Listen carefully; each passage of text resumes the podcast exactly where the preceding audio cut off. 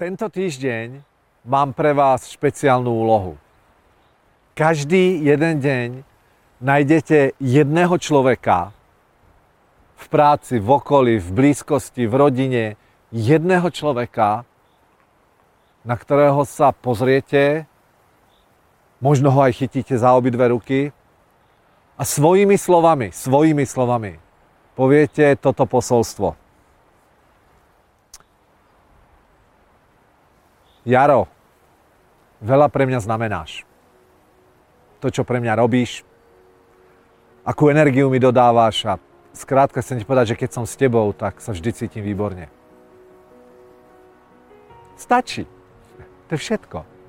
Nájdete jedného človeka, ktorý, ktorému toto poviete do očí. Aspoň jedného denne.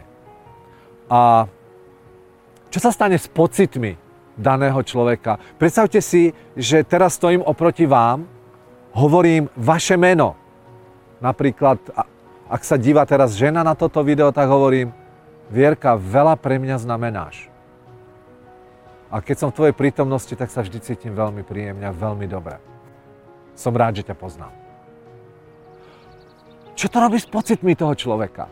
Čo to urobí s pocitmi vášho dieťaťa, keď ho chytíte za tie obidve ruky a poviete mu, že veľa pre vás znamená. Čo to urobí s vašim partnerom alebo partnerkou?